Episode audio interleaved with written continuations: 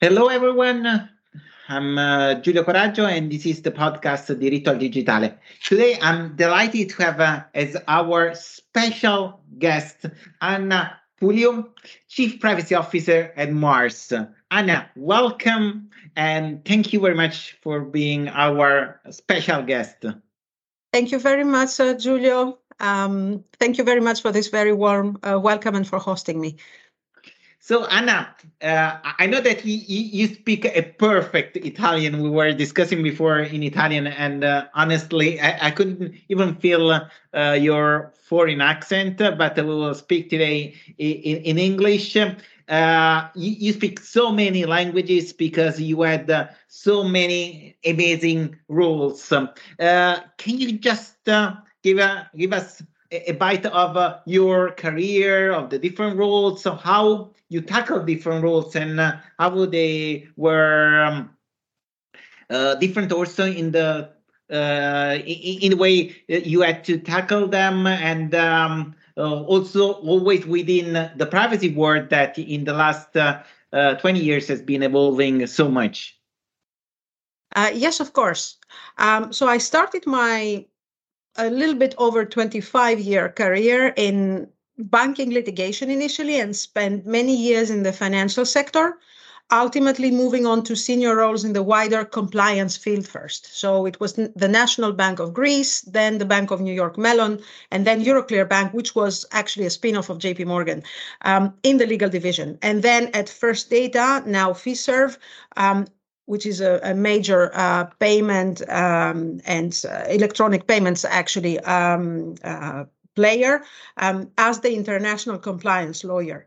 Now, naturally, data protection started being a sector of its own within compliance, but very dynamic and very rapidly evolving. Perhaps a determining factor was that I had a truly international profile with uh, studies and a career in multiple countries and knowledge of the compliance universe in a highly regulated sector, the banking sector. Plus, I spoke multiple languages. So that made me, in a way, a desired profile for many large organizations with a global presence, um, even beyond the financial world for privacy roles. So then the um, uh, after you know my my role in the wider compliance, including privacy at First Data, um, there came uh, privacy leading roles at uh, General Electric, the largest conglomerate uh, yeah. at that point in time, and Chanel as well followed. And many more corporations in the meantime had made me offers um, actually in the past years. The financial sector was highly regulated, and compliance obligations are de facto taken very seriously. So, outside this world, it's different, and one has to check the compliance and accountability culture. So, attitudes can vary significantly. And if I were to give an advice to younger lawyers, is to do a background check via network um, especially on the caliber and the strength of the general counsel and the chief compliance officer of an organization, um, that are the ones that set the tone on adherence to the laws. Now, after that point, I joined Deloitte. So this time um, it was in the services part of privacy, as you know so well yourself, yeah. and no longer in house. Um, it is a nice experience um, to be a partner there because you get to work for multiple players in the private and public sector to see different approaches, governance structures, tools, etc., and also get exposed to cybersecurity work. Um, then Mars came with a proposal I could not refuse to join an amazing company, and it has been a blast so far. Um, apart from a wonderful team and ambience, there is respect for privacy that goes very deep in the roots of the company. Sure. And uh, you touched a very interesting point. Uh, I mean, uh, privacy 20 years ago, but I would say even uh, 10 years ago, wasn't a standalone role. It was part of compliance. So do you think that um, now uh, the, um, there is a higher level of awareness of how much privacy matters for a business, and that's why most of the businesses or most of, of the large businesses have a, a dedicated role Absolutely. I think it became a point not only because of legislation like the GDPR, but also because of the pandemic in itself and what it forced us to do in many ways.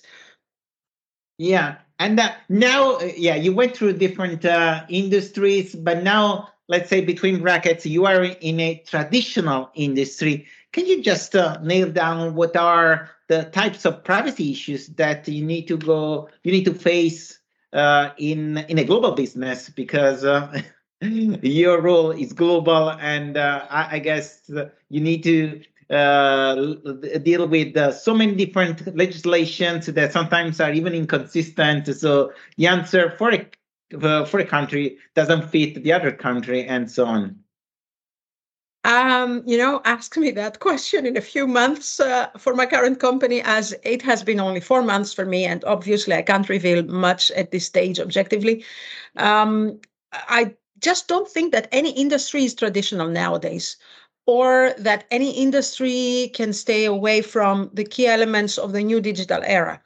Um, remember, for example, my role at GE in the corporate part overseeing eight lines of business. Well, very traditionally as well, albeit varied. And then one of them was actually the GE Digital, which started developing with the future in mind. Now, all companies nowadays, even the traditional manufacturing, definitely the traditional manufacturing, um, are looking at digitalization. They're looking at the factory of the future. They're looking at AI uh, at large and tapping into technology to improve efficiency and quality. And these are like very global issues, obviously. Um, even if we take a classical production unit, there is value in augmented reality, for example. There's data it's not always personal, but lots of data that can be yeah. utilized to develop algorithms and overall enable machine learning that has its own issues. Um, but besides all the above, um, a very simple example the pandemic showed us that technology is key. So we all very abruptly move on to Zooms and Teams, like we do right now, uh, podcasts, remote working. So vulnerabilities soon started showing up.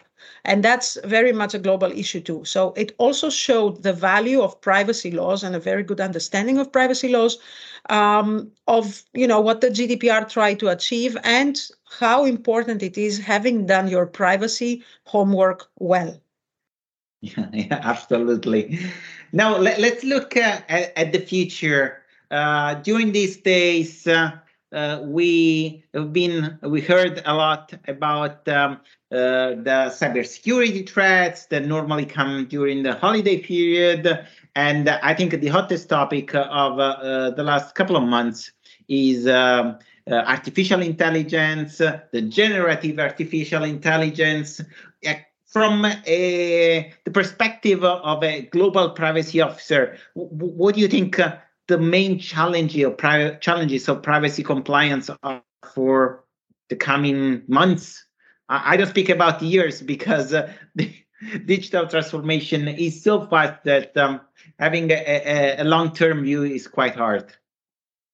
Indeed. And as I have mentioned already, the digital era and how the pandemic almost violently made us move on to clouds and digital spaces outside the traditional physical office in our day to day lives, we started realizing the value of privacy. Um, we saw during the pandemic hospitals being victims of cyber attacks. Um, they were not only paralyzed in their functionalities, but also in the way medical records can be compromised. We saw COVID passes, we saw vaccination passes with data that in the past only our doctor would know about. Um, now onto clouds and devices utilized widely. And one naturally started questioning how secure all this sensitive information is. What if it gets compromised? Um, Idem with our work meetings over a video conference facility. For those of us with global roles in large organizations, this was not new, but in some work environments, um, it is a novelty. And now sensitive conversations should be secure everywhere. So cybersecurity is by now key, and the privacy experts should have a very good understanding of it, especially as cyber criminals are getting very sophisticated. Um, so we need to be a, a step ahead in many ways. Now, regarding regarding um, artificial intelligence, which is uh, the new thing, uh, things are moving even more quickly, and so does artificial intelligence legislation around the world. Uh, we've seen several initiatives by now. Um, some people even say we reached singularity with AI being more powerful than human intelligence, yeah. uh, based on vast amounts of existing data the AI brain that has actually uh, all this data and has definitely more experiences to draw from, maybe beating the capacity of the human mind in some areas. Um, privacy lawyers were naturally involved as they are tech savvy, um, but also they are familiar with digital ethics and AI ethics. Um, in many companies, artificial intelligence governance is entrusted to the privacy, to the chief privacy officer, and to privacy professionals at large. Um, already in the GDPR, as you know, there were clauses for automated decision making and profiling, and some limitations were set. So we'll see more of that debate coming up in the next years, and I just find that fascinating. Absolutely. I mean, uh, uh, this uh, uh short conversation was uh, great, Anna. I thank you so much for your time and uh, I look forward to speaking to you in the next future because I'm sure that um, there will be lots to discuss about. The privacy is uh, changing the world. Data are changing the world, and there will be lots to cover. Thank you. I will be time. glad. And next time, I promise we will do it in Italian. Absolutely. Grazie.